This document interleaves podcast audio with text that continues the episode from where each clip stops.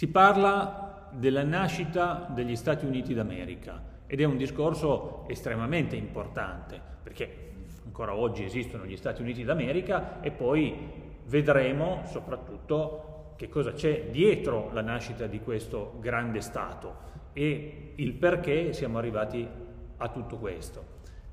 Il testo inizia con un titolo un po' particolare che è I contrasti con la madre patria. Eh, noi dobbiamo intanto proiettarci in quel momento lì. Siamo in pieno 1600. No? Vi ricordate quello che diceva prima la compagna? Nel 1651 l'Inghilterra sotto Oliver Cromwell approva l'atto di navigazione. L'atto di navigazione prevede che tutte le merci che viaggiano nelle colonie inglesi debbano necessariamente essere trasportate su navi che battono bandiera inglese. Questo è un, una sorta di grandissimo protezionismo. Protezionismo vuol dire proteggere le proprie merci, proteggere il proprio lavoro dal punto di vista economico, quindi mettere delle tasse molto elevate su tutti i prodotti che non arrivano dall'Inghilterra. Quindi queste merci viaggiavano e si scambiavano completamente e solamente tra l'Inghilterra e le colonie, o le, le colonie e l'Inghilterra. Nulla poteva arrivare dall'estero, o meglio, se arrivava qualcosa lo si strapagava e quindi non conveniva. Eh, il discorso sul protezionismo può funzionare, è un discorso sbagliato dal punto di vista economico, ma può funzionare se uno ha tante risorse. Quindi se io oggi ho il, ho il petrolio posso essere un pochettino protezionista su alcune merci perché ho il petrolio a casa mia non lo devo importare, ma se non ho materie prime diventa molto difficile.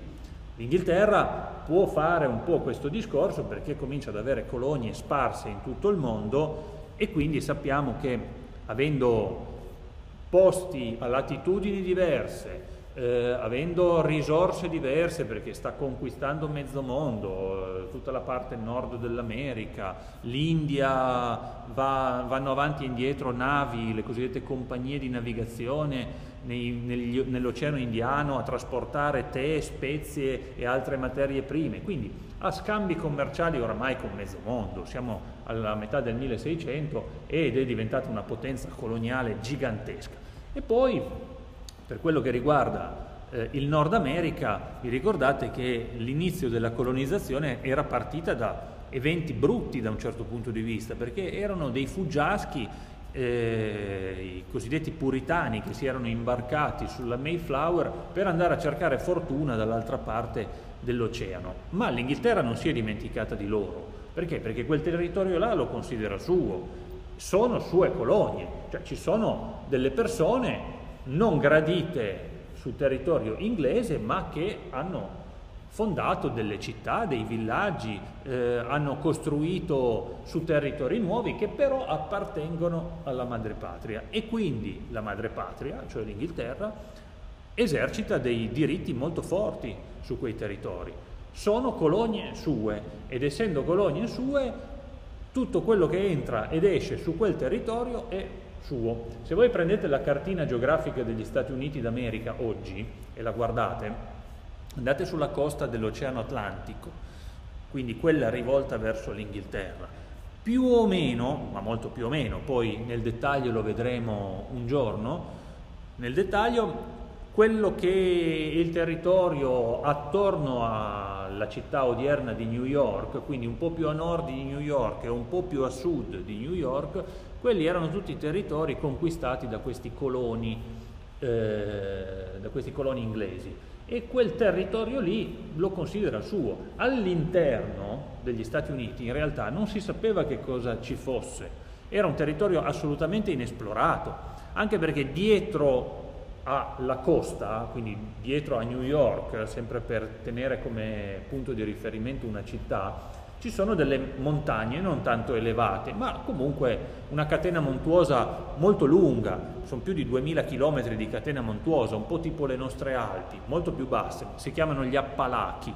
Dietro queste montagne iniziava la grande prateria americana e sia verso nord sia verso ovest quello che eh, gli americani chiamano il West, no? esistono ancora oggi i Western. I Western vuol dire proprio questo, coloro che vanno alla conquista dell'Ovest. Eh, quando arrivano questi coloni si fermano lì tutti sulla costa, non vanno nell'interno. Primo perché ci sono i nativi americani che comunque sono, rappresentano ancora un pericolo molto forte per i coloni, perché eh, quei territori sono loro, no? quindi si vedono arrivare questi usurpatori e cominciano le guerre, cominciano le scaramucce inizialmente con questi nuovi conquistatori e poi si risolveranno poi con i massacri di cui parleremo in seguito. Però quelli che noi chiamiamo gli indiani d'America eh, avevano da sempre occupato quei territori. Quando arrivano gli inglesi eh, si trovano delle persone non gradite, no? quindi cominciano anche delle, delle, lotte. Però sta di fatto che l'America era così grande che ah, inizialmente c'era spazio per tutti e cominciano proprio a colonizzare quel territorio. Però hanno questo vincolo importante, cioè devono commerciare solamente con l'Inghilterra e questo è un dramma, perché non lo vogliono fare, perché ci sono altre cose da poter com commerciare ed ecco che iniziano anche i commerci di contrabbando. Il contrabbando è quando io mh, mm, faccio uno scambio commerciale che non posso fare perché è vietato. Quindi se io oggi abbiamo il problema della droga, no? la droga arriva da mezzo mondo e si contrabbanda perché? Perché è illegale e se è illegale non lo posso fare, devo nascondermi, altrimenti se mi beccano mi vado in galera. Quello del contrabbando c'era allora come c'è oggi. L'Inghilterra aveva vietato i commerci con gli altri e quelli che lo facevano, se venivano pinzati, venivano messi in galera. E però eh, ovviamente cer certe cose conviene, conveniva contrabbandarle.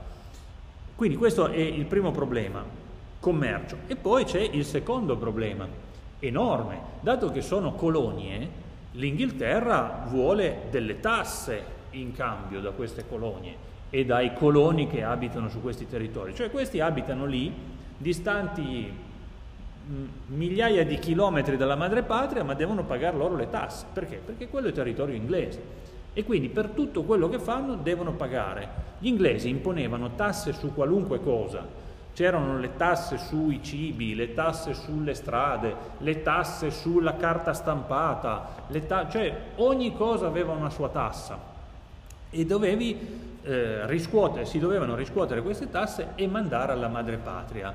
E quindi questi, questi coloni cominciano a ragionare, dicono ma noi non abbiamo niente in cambio, le tasse servono per avere dei servizi. Noi in Italia paghiamo le tasse perché abbiamo l'istruzione gratuita, abbiamo la sanità che ci paga le malattie, eh, abbiamo le strade che vengono costruite, quindi le nostre tasse vanno a finire da qualche parte. Eh, il campo sportivo del paese è costruito anche grazie alle tasse, perché non, do, dove arriverebbero questi soldi altrimenti? No? Quindi eh, il, lo Stato deve pensare ai suoi cittadini attraverso eh, contributi attraverso opere che fa la scuola, no? la scuola è un altro edificio pubblico, quindi è costruito con le nostre tasse. Però i coloni dicono, noi paghiamo le tasse ma se li godono quelli dell'Inghilterra, primo. Secondo, in Inghilterra sono cittadini inglesi, mm, noi qua nella colonia non siamo niente perché non siamo nella madrepatria e quindi non siamo cittadini inglesi. Ma se non siamo cittadini inglesi, non abbiamo anche diritto di voto. E questa è un'altra bella problematica, perché? Perché eh, se io non ho diritto di voto e non ho diritto di farmi rappresentare dal Parlamento, eh, non, non posso esercitare nessun diritto su quello che ho o su quello che voglio avere. La rivoluzione inglese è servita proprio a quello, ad insegnare al popolo che può far parte dello Stato in cui vive, non è solo il re che comanda, è anche il popolo che comanda. E sì, però se voglio far, farmi eleggere devo essere sul territorio inglese, lì sono su una colonia inglese e quindi non posso essere parte della rappresentanza. Quindi questo è un altro problema. Tutte queste idee e questi malcontenti che cominciano a muoversi sul territorio americano arrivano ad un certo punto a sfociare vedete il secondo capitolo, in una grandissima protesta. Ci vanno quasi cento anni eh, per fare questo, quindi tassa oggi, tassa domani, eh, un malcontento, una scaramuccia, eccetera, e cominciano a crescere i malcontenti finché ad un certo punto non, nella storia il popolo non ce la fa più ed esplode. Vedete che qua vi dice che ad un certo punto, nel 1764, fu approvato lo Sugar Act, la, la tassa sullo zucchero, cioè se io devo mettere lo zucchero nel caffè devo pagare una tassa. Come se non bastasse, subito dopo arriva lo Stamp Act, l'introduzione di una tassa sui giornali e sugli atti legali. Cosa vuol dire? Cioè se io vado dal, dall'edicola a comprarmi la stampa o una rivista, devo pagare una tassa. Ma non è possibile, ad un certo punto dicono i coloni, non posso più neanche leggermi il giornale tranquillo e che mi costa quasi due volte perché devo pagare tutte le tasse. E ad un certo punto tutto questo diventa insopportabile. E allora queste colonie decidono di fare una cosa di nuovo unica nella storia. Abbiamo già visto due cose uniche, una la rivoluzione inglese e adesso vediamo la rivoluzione americana e saranno due eventi completamente diversi da un certo punto di vista ma che cambieranno il mondo. Cosa decidono di fare? Decidono di eleggere dei rappresentanti in queste colonie, quindi una, qualche decina di rappresentanti dei vari territori delle colonie inglesi eh, affinché discutessero sul da farsi, perché questa situazione bisognava risolverla in qualche modo. Ed ecco che nasce quello che poi ancora oggi in America si chiama il congresso americano. Un congresso è semplicemente una riunione, quando io faccio un congresso metto insieme delle persone che devono discutere di qualche cosa. E proprio in quel periodo lì, quindi siamo nella metà del Settecento, nasce l'idea del congresso, cioè di riunire dei rappresentanti per decidere e discutere di qualche cosa. Immaginate che voi in una classe abbiate un problema, ma non è che in 20 o 30 si va dal dirigente scolastico a dire senta dirigente io ho questo problema, perché non si capisce niente. Allora ci fidiamo di qualcuno e eleggiamo un rappresentante, quello che sa parlare meglio, quello che sa esprimersi meglio, quello che ha le idee più chiare, lo eleggiamo, va lui e si fa portavoce di tutte le nostre idee. La stessa cosa succede con i rappresentanti nella politica, no? Quindi io mi metto in lista, dico io penso di saper parlare molto bene, se vi fidate di me vi rappresento di fronte a tutti gli altri. Ed ecco che nasce proprio l'idea del congresso. Il congresso americano riunisce tutte le menti un po', diciamo, le menti migliori di tutte queste colonie e si riuniscono in un posto solo per discutere e decidere cosa fare. E si deciderà proprio che cosa fare. Vedete che nasce uno slogan che è diventato molto famoso in America, cioè nessuna tassa senza rappresentanza parlamentare. Cosa vuol dire? Vuol dire che non ne possono più di queste tasse. Le tasse, lo sappiamo bene dalla rivoluzione inglese, e ce lo insegna la rivoluzione inglese, si possono imporre solo se approvate dal Parlamento. Vi ricordate che il re aveva sciolto il Parlamento, ma poi a un certo punto aveva bisogno di mettere nuove tasse, allora lo riconvoca poi lo scioglie di nuovo, poi lo riconvoca per mettere le tasse, poi lo scioglie di nuovo. Cosa vuol dire questo? Vuol dire che c'era una regola che imponeva agli inglesi il fatto che se io voglio mettere una tassa su qualche cosa, il Parlamento deve essere eh, d'accordo su questa tassa. Peccato che il Parlamento è fatto da inglesi, non da americani. E quindi quelli che abitano nelle colonie americane dicono noi non siamo d'accordo, non è legale. Perché? Perché è vero che siamo colonie inglesi, ma non possiamo essere rappresentate dal Parlamento. E di conseguenza tutte le tasse che ci avete imposto finora, cari inglesi, noi non le paghiamo più, non le vogliamo pagare perché non sono legali. E questo è un inghippo molto forte, giustissimo, perché non hanno rappresentanza nel Parlamento e quindi è giusto che non eh, aderiscano alle tasse che sono imposte loro. Ecco che si comincia a creare un bel problema, perché? Perché eh, a questo punto la madre patria, cioè l'Inghilterra, comincia a capire che c'è qualcosa che non va nelle colonie.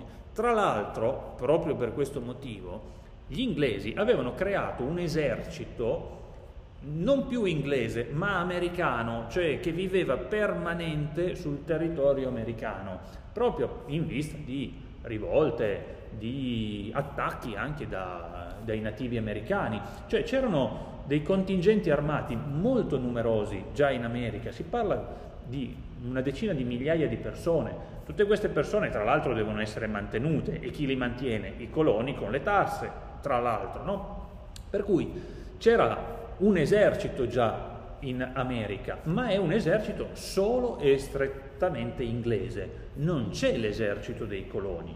Quindi un conto è fare la voce grossa e dire noi non vogliamo più pagare le tasse, però poi se ti arriva l'esercito contro diventa un bel problema.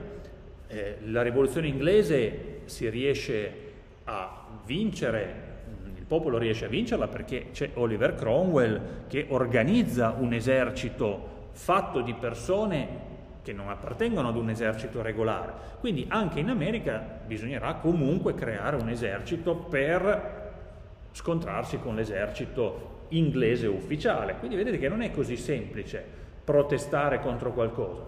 Impariamo bene dalla storia per capire anche quello che sta succedendo ai giorni nostri.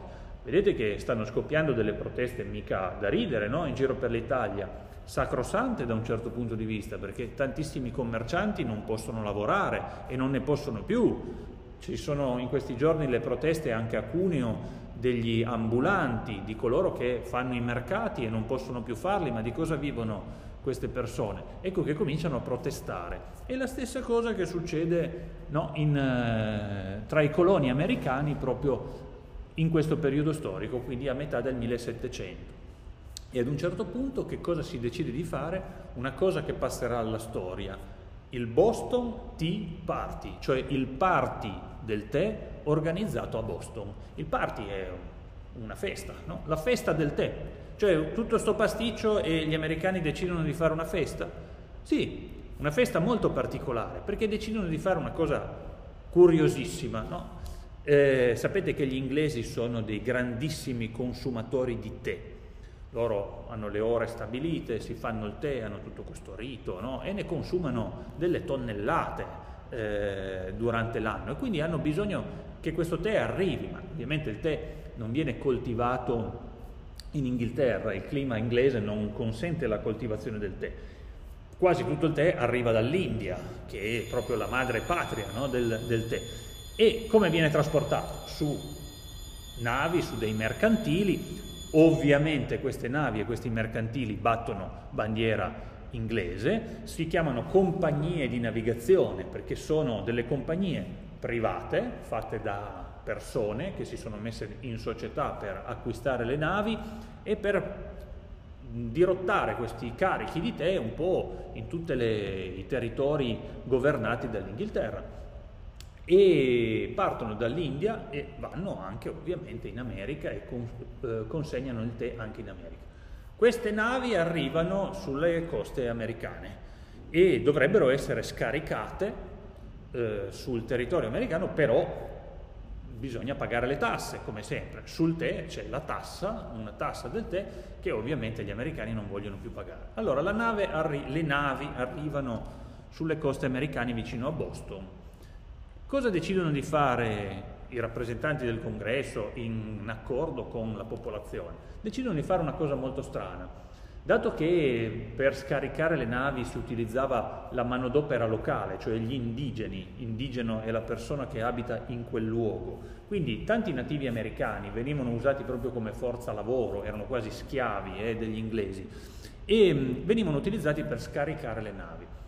Eh, quella volta si, blocca, si bloccano gli indigeni, i nativi americani, da questo lavoro e i coloni inglesi si travestono da indigeni, quindi si mettono le piume, vedete che avete un'immagine a pagina 221, no? si, eh, si ehm, sistemano anche con l'acconciatura, con i vestiti, come se fossero dei nativi americani, in modo da non dare troppo nell'occhio, e vanno sulle navi pronti per scaricare no, questo tè ma al posto di scaricarlo lo gettano tutto quanto in mare. Quindi prendono tutto il carico della nave e vuotano questi carichi, questi queste casse gigantesche imballate di tè nel mare, mandando tutto in rovina naturalmente. Questo tè sarà completamente da buttare.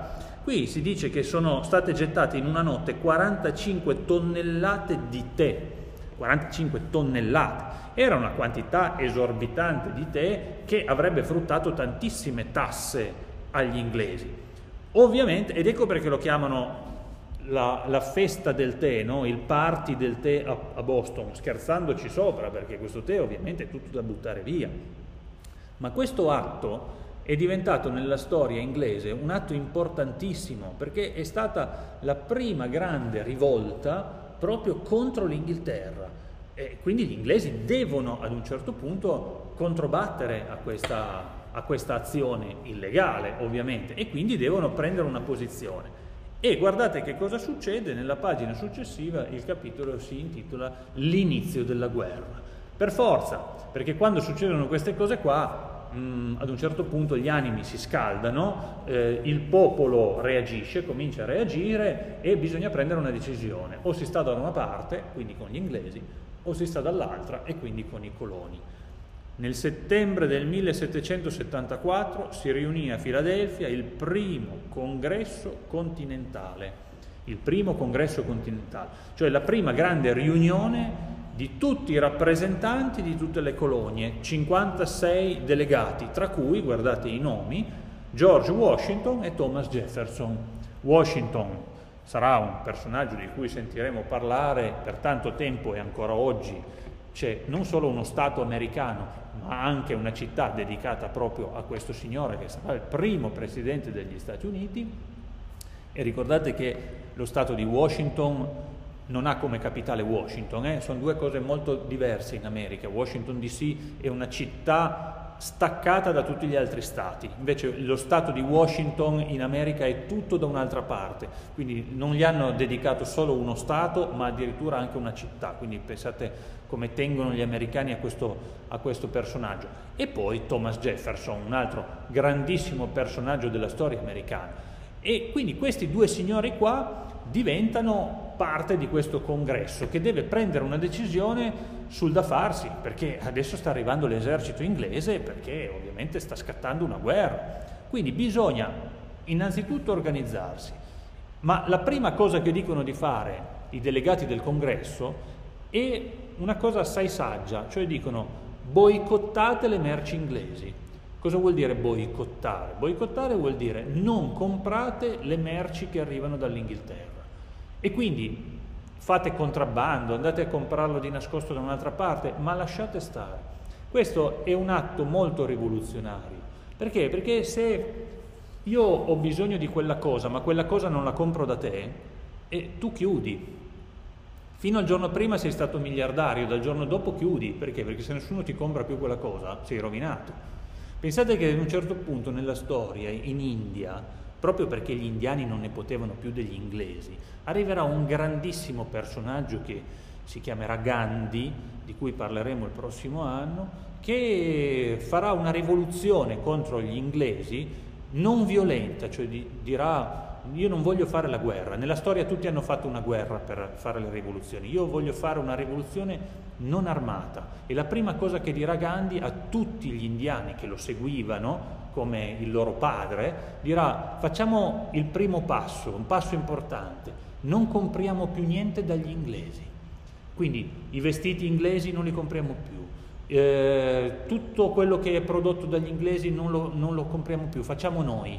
Abbiamo uno Stato che è gigantesco, pieno di risorse, facciamo con le nostre forze. Da lì in poi inizia la rovina inglese, perché? Perché gli inglesi non riescono più a commerciare quasi niente con gli, con gli indiani e lentamente comincia a sfasciarsi tutto il sistema. E vedete che qua George Washington e Thomas Jefferson dicono la stessa cosa. Cominciamo con il primo passo, cioè boicottiamo l'economia, l'economia inglese. La seconda cosa, e andiamo un pochettino sotto, il 19 aprile 1775 una cinquantina di coloni armati attaccò un reparto battaglione inglese. È lì che scoppia proprio la scintilla, no? un battaglione di coloni armati.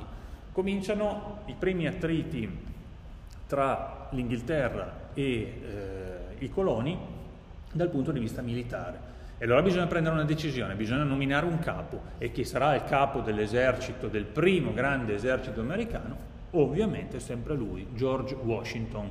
Ed ecco perché passerà anche alla storia non solo come primo presidente degli Stati Uniti, ma anche come organizzatore del primo esercito che nascerà proprio sul territorio americano.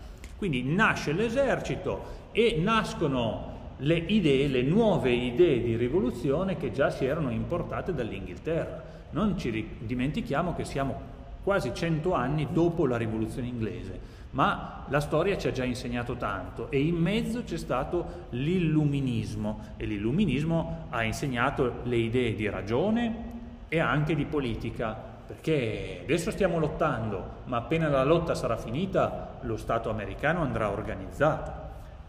E guardate l'ultima cosa, stra importante, perché ancora oggi è una festa nazionale importantissima negli Stati Uniti, il largo consenso delle idee di Washington e di Jefferson riuscì a convincere anche i più moderati, cioè tutti seguono le idee dei coloni sul territorio americano e il 4 luglio 1776 il terzo congresso approvò la dichiarazione di indipendenza redatta da Thomas Jefferson, cioè scritta da Thomas Jefferson.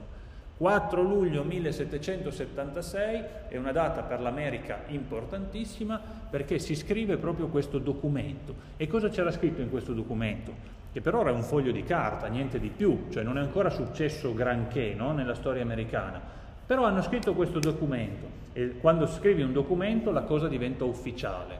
Pensate a Martin Lutero, no? Tutte le idee che aveva ce le aveva nella sua testa, ma quando scrive le 95 tesi e le appende sul portone della cattedrale, cosa succede? Succede che tutti le leggono e quindi scoppia una rivoluzione. La stessa cosa succede con la dichiarazione di indipendenza, perché c'è scritto che tutti gli uomini devono aspirare al rispetto dei loro diritti naturali, cioè libertà, e ricerca della felicità, che lo Stato deve difendere e preservare. E ancora oggi sono i due principi fondamentali di tutti gli americani. E sono due principi, attenzione, molto strani. Intanto quello della libertà non è così strano, perché mi pare corretto, ma siamo nel 1700, non ce lo dimentichiamo.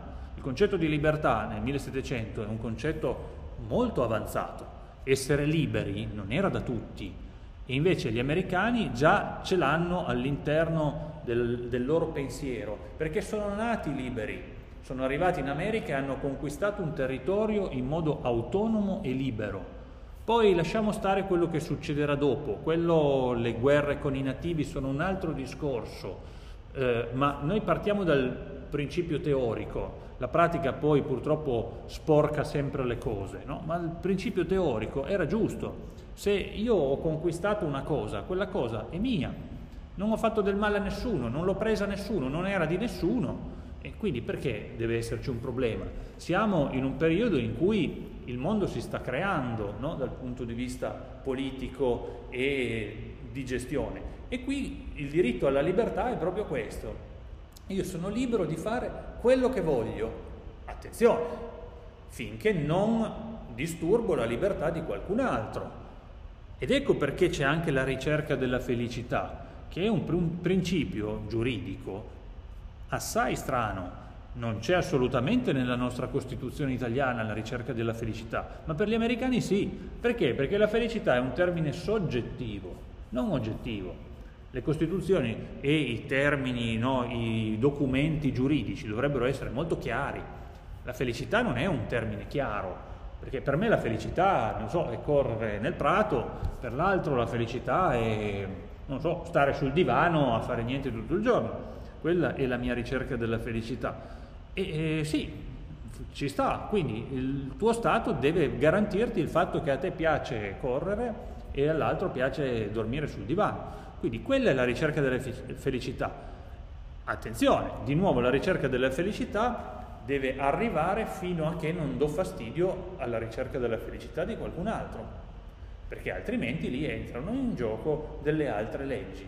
Vedete che su queste due paroline qua, sulla libertà e sulla ricerca della felicità si fonderà proprio la nascita di quelli che saranno poi gli Stati Uniti d'America. Adesso non sono niente, sono un territorio che si sta staccando da tutto il resto, ma non sono uno Stato, non hanno ancora creato un Parlamento, non hanno ancora fatto niente. Il 4 luglio del 1776 hanno solo fatto un documento su cui ci sono scritte queste cose.